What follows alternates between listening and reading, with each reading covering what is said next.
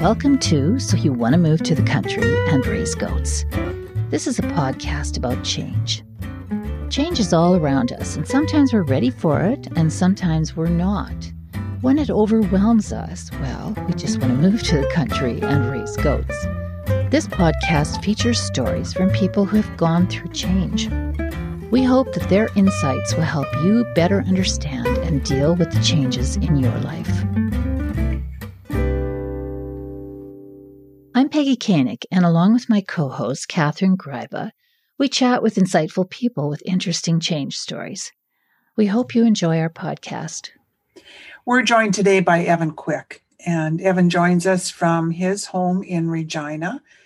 Evan has a long history in art. He he grew up with a background. His family had a background in art.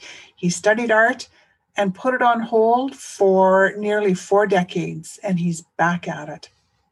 It's so interesting how people who have that need or that talent to be an artist have to very often put it on hold simply because life, as Evan said, life gets in in the way. You have to make a living, children come along, right? But he shelved it. He shelved it for that long, but then pursued a career with Air Canada which really fed his interest in travel. So he gave up the art, but found something else to feed a passion, which led him into very interesting places. Well, it did. And Evan is very pragmatic. He studied art in university, knew he couldn't make a living at it, so pursued something else. He chose his career with Air Canada because he loved travel. So, a very practical approach to life and just listening to Evan, he has had so much fun in every journey and every experience that he's had. He has. And you know the uh, the travel interest really uh, opened up a lot of doors for him around adventure travel. So, and that's where I first met Evan on on a trip. But he, as he said, uh, getting involved in that kind of travel and doing fundraising, it was life changing for him. Yeah, absolutely.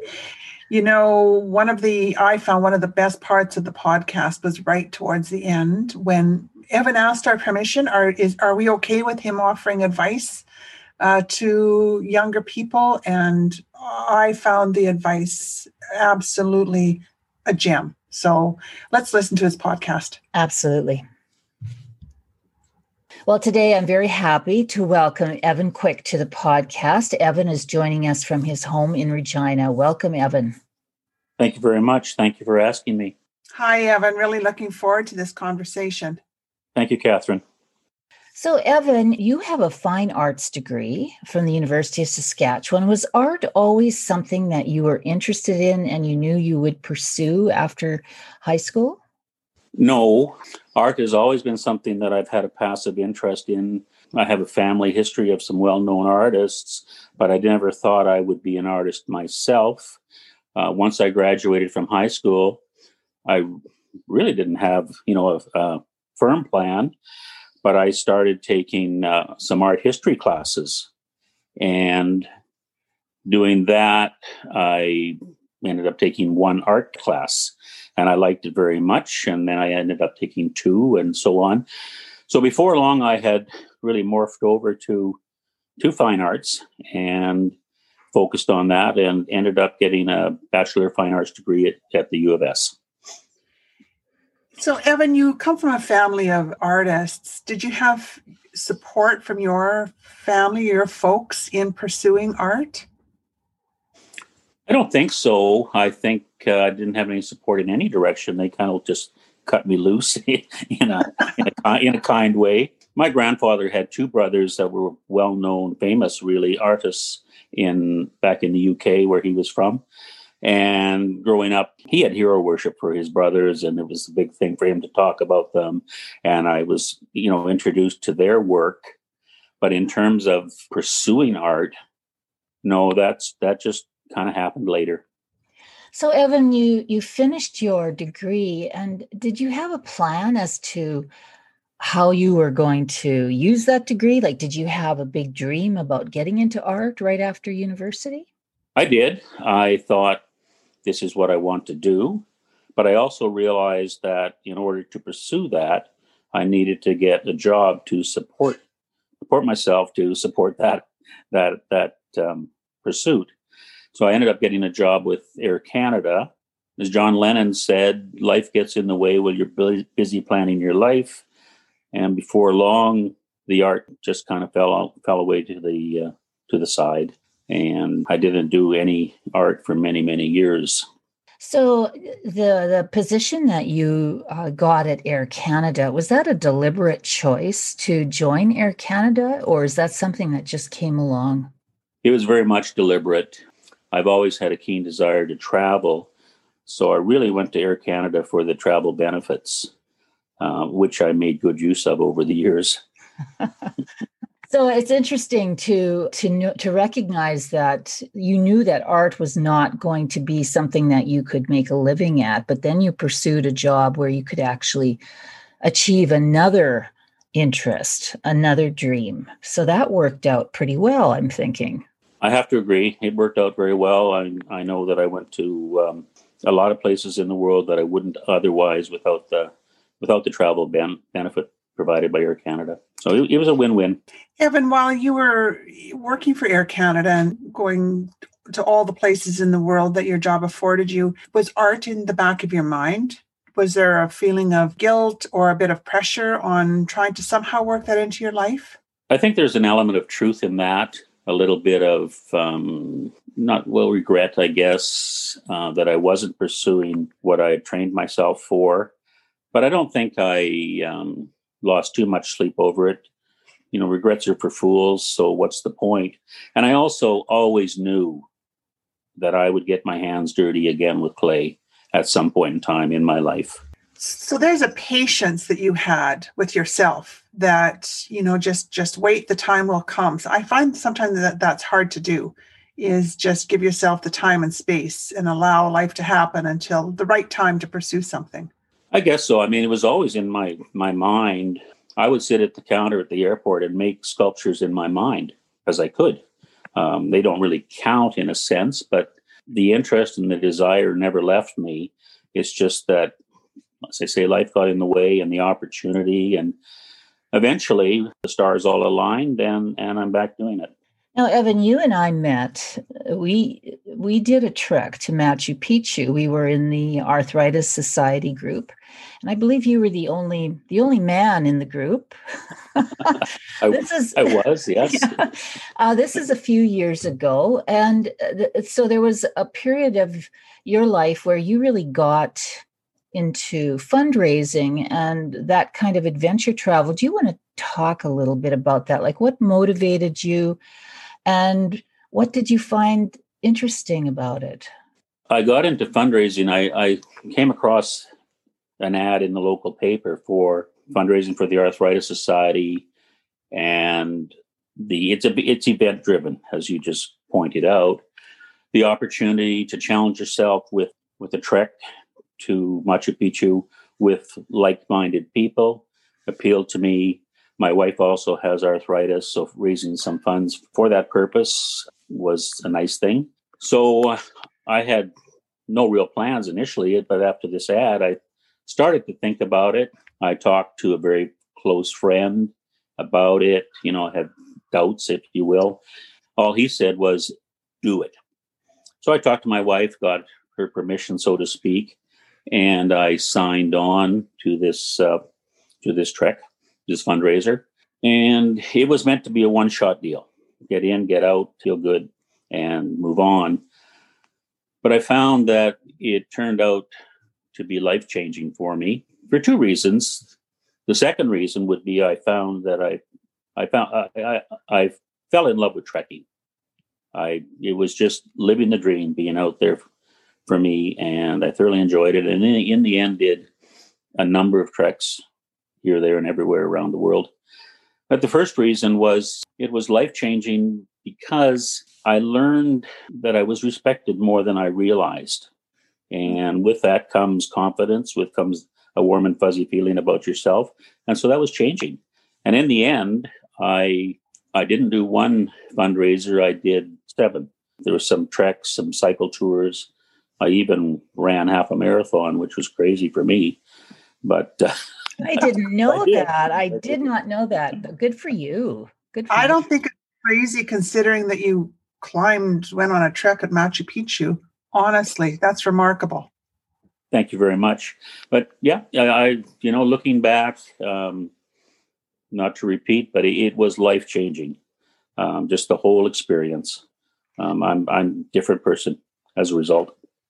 So, Evan, you had indicated to me at one point uh, in an earlier conversation that the fundraising really scared you. That was not something you had done before. When I signed on, I had two sleepless nights of uh, buyer's regret, so to speak. I wondered how, how the heck am I going to raise? I think it was around seven thousand dollars. But you know, I you know I, I got on the computer and I started writing what I called my begging letter to friends. This is what I'm doing. Please support my cause. And I had I I ran an art auction online to raise money. I started you know steak nights, garage sales, this kind of thing. Yeah, it just it just took off and I was I was successful at fundraising. So Evan, you know, I think many people in fundraising, especially in the the volunteer nonprofit sector, say the same thing that you did is that you have to really believe in in the cause of what you're raising funds for and then it becomes easier. Did you find that? Well, I think I always believed in in the cause, Catherine, because because my wife uh, has arthritis. I can remember my grandmother growing up, her hands were gnarled, uh, bent over, you know, kind of, you know what I mean, uh, as as a result of uh, arthritis. Um, so I was always around arthritis, if you will, and it's hard not hard not to believe in it, really. You know, when it was, when it was in my face. You say it was life changing uh, for a couple of reasons, and you know the pushing yourself physically did you find that to be uh, really a challenge and something you really enjoyed because to do some of these treks like to climb uh, mount kilimanjaro for example you need to be in shape yeah i think i had to push myself and i was i was in my 50s when i started doing this so it wasn't a young buck and and that was rewarding um, to me and that i could i could do it i could still do that and it forced me to you know to train and get in shape and and um, so I guess that's another win-win for me. so you don't do the adventure travels anymore, Evan? No, things happen in life, and and I've had to um, I've had to hang up my trekking poles. Yeah, mm. I've moved moved on. Yeah. So, Evan, you had a very successful career at Air Canada, 34 years as a passenger agent, and you have retired from Air Canada and you decided to set up your art studio. Tell us about how you made that decision to set up your art studio. You must have done it before you retired because I understand that you kind of ended your left Air Canada one day and the next uh, Monday you started in your studio. So, how did that whole transition take place? Well, I think, as I said before, I always knew that I would get back to getting my hands dirty with clay again. And retiring was that opportunity. So I started thinking in those terms. You know, my children were adults. I didn't have to worry about that aspect kind of thing. In Regina, we have a an art cooperative called Flatland. There's 16 studios in in this building. It's just kind of a rabbit's warren of uh, partitions and whatnot. And I knew I knew two or three of the artists that had studio space in there, so I applied. Oh, six months before I was retiring, hoped to get some studio space, and that fell into place about six weeks before I I retired. I retired at the end of 2012. I was offered space middle of November, I think it was. I jumped at it on the one Friday. I worked at Air Canada, and on the Monday I, I left the studio.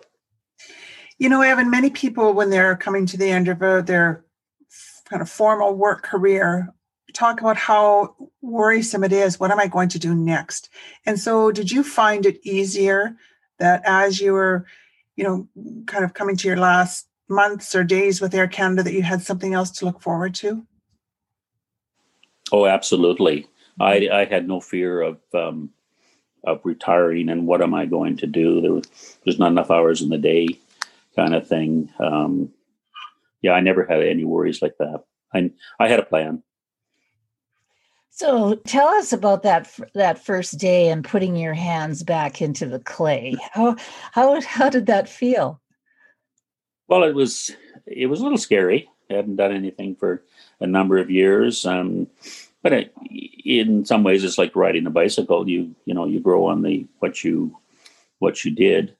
Um, but there's a there's a, a curve that you know once you get away from something, you just don't you know start back in at the level that you were at so there was a there was a growth period and that growth period really never ends what i did initially back then is pretty weak in comparison to what i'm what i'm making now i would say. So it's a process definitely getting you know from that first day getting your hands back into the clay to the kinds of or types of work that you're producing now. And mm-hmm. i'm really interested in i mean ceramics as art is i'm not familiar at all with uh, that whole area. And you your work is so can i say it's whimsical? Is that what it would be?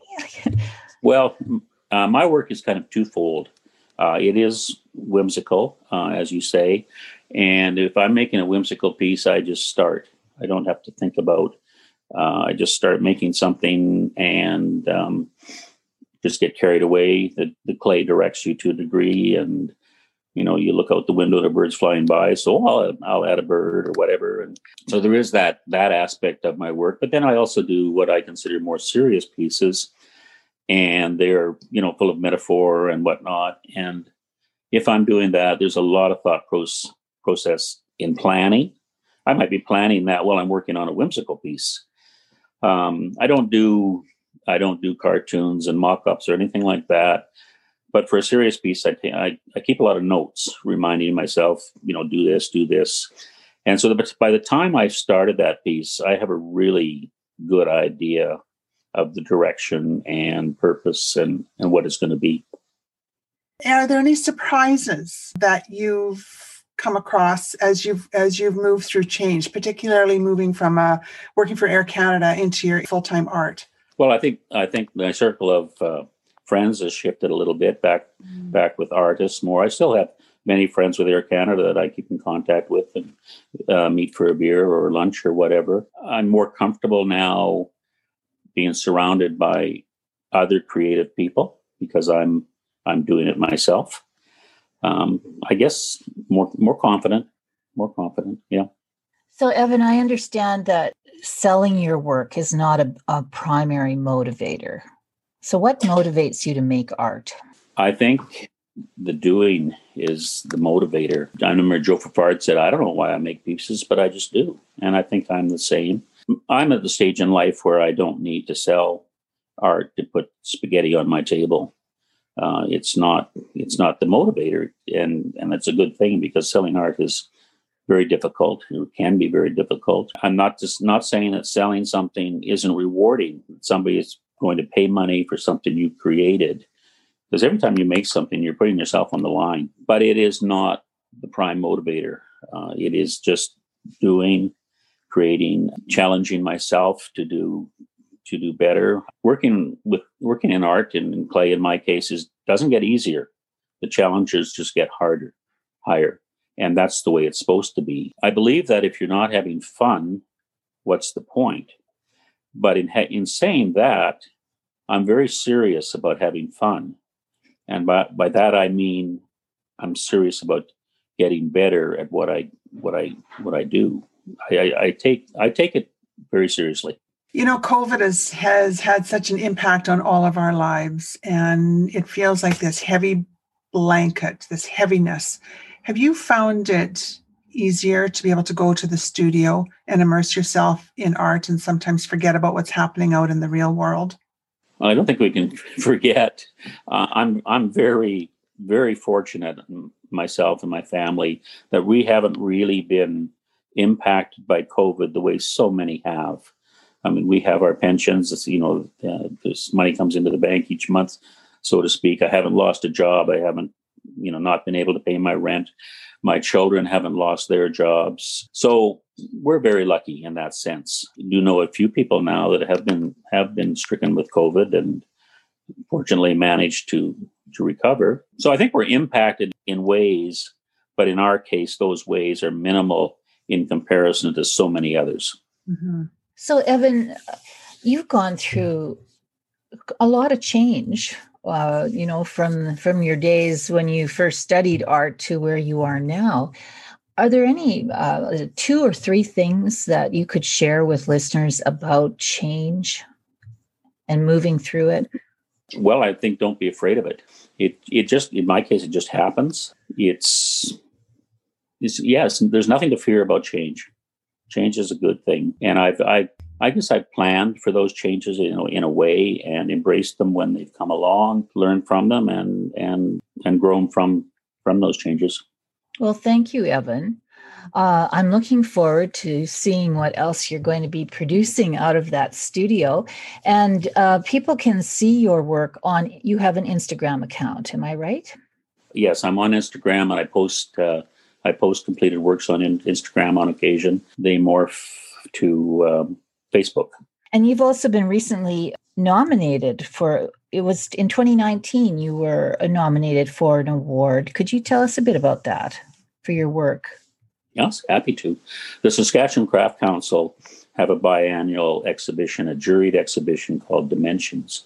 Uh, 35 works are selected. In 2019, I think there was there was over 200 that were submitted, and I submitted a piece called "Ode to Victor," and it was accepted.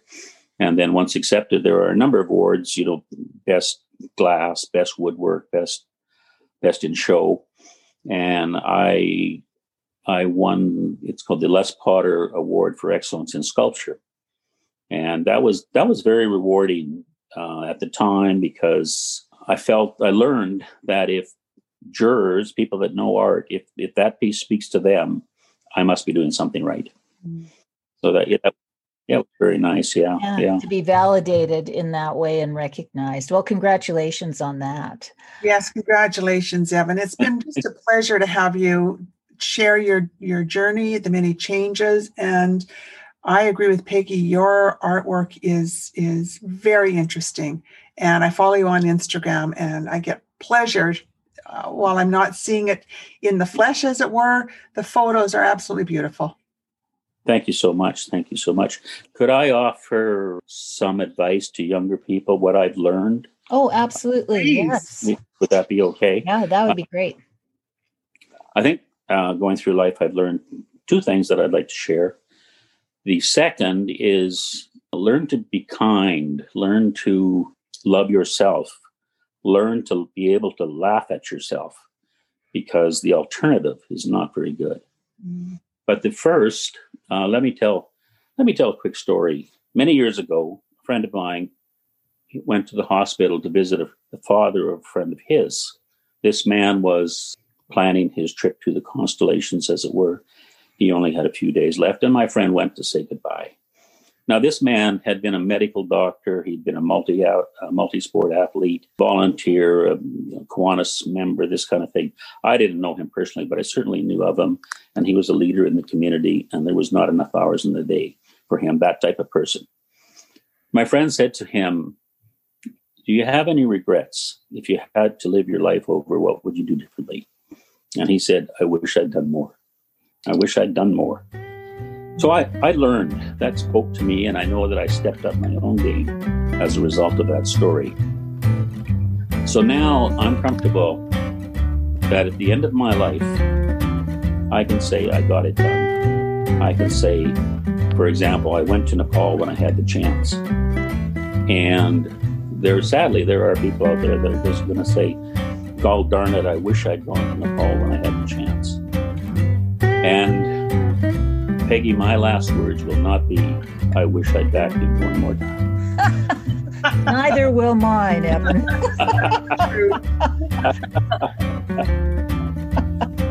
so I hope that I hope that that speaks to some people. Get it done. Yeah, that's really great advice, Evan. Thank you so much. Thank you. If you've learned just one thing about change while listening to this podcast, please subscribe on Apple or Spotify and share with a friend. This episode recorded via Zoom audio. Producers Peggy Koenig and Catherine Greiba. Executive producer Koenig Leadership Advisory. Theme music La Pompeii, written by Chris Harrington, music publisher Envato Market.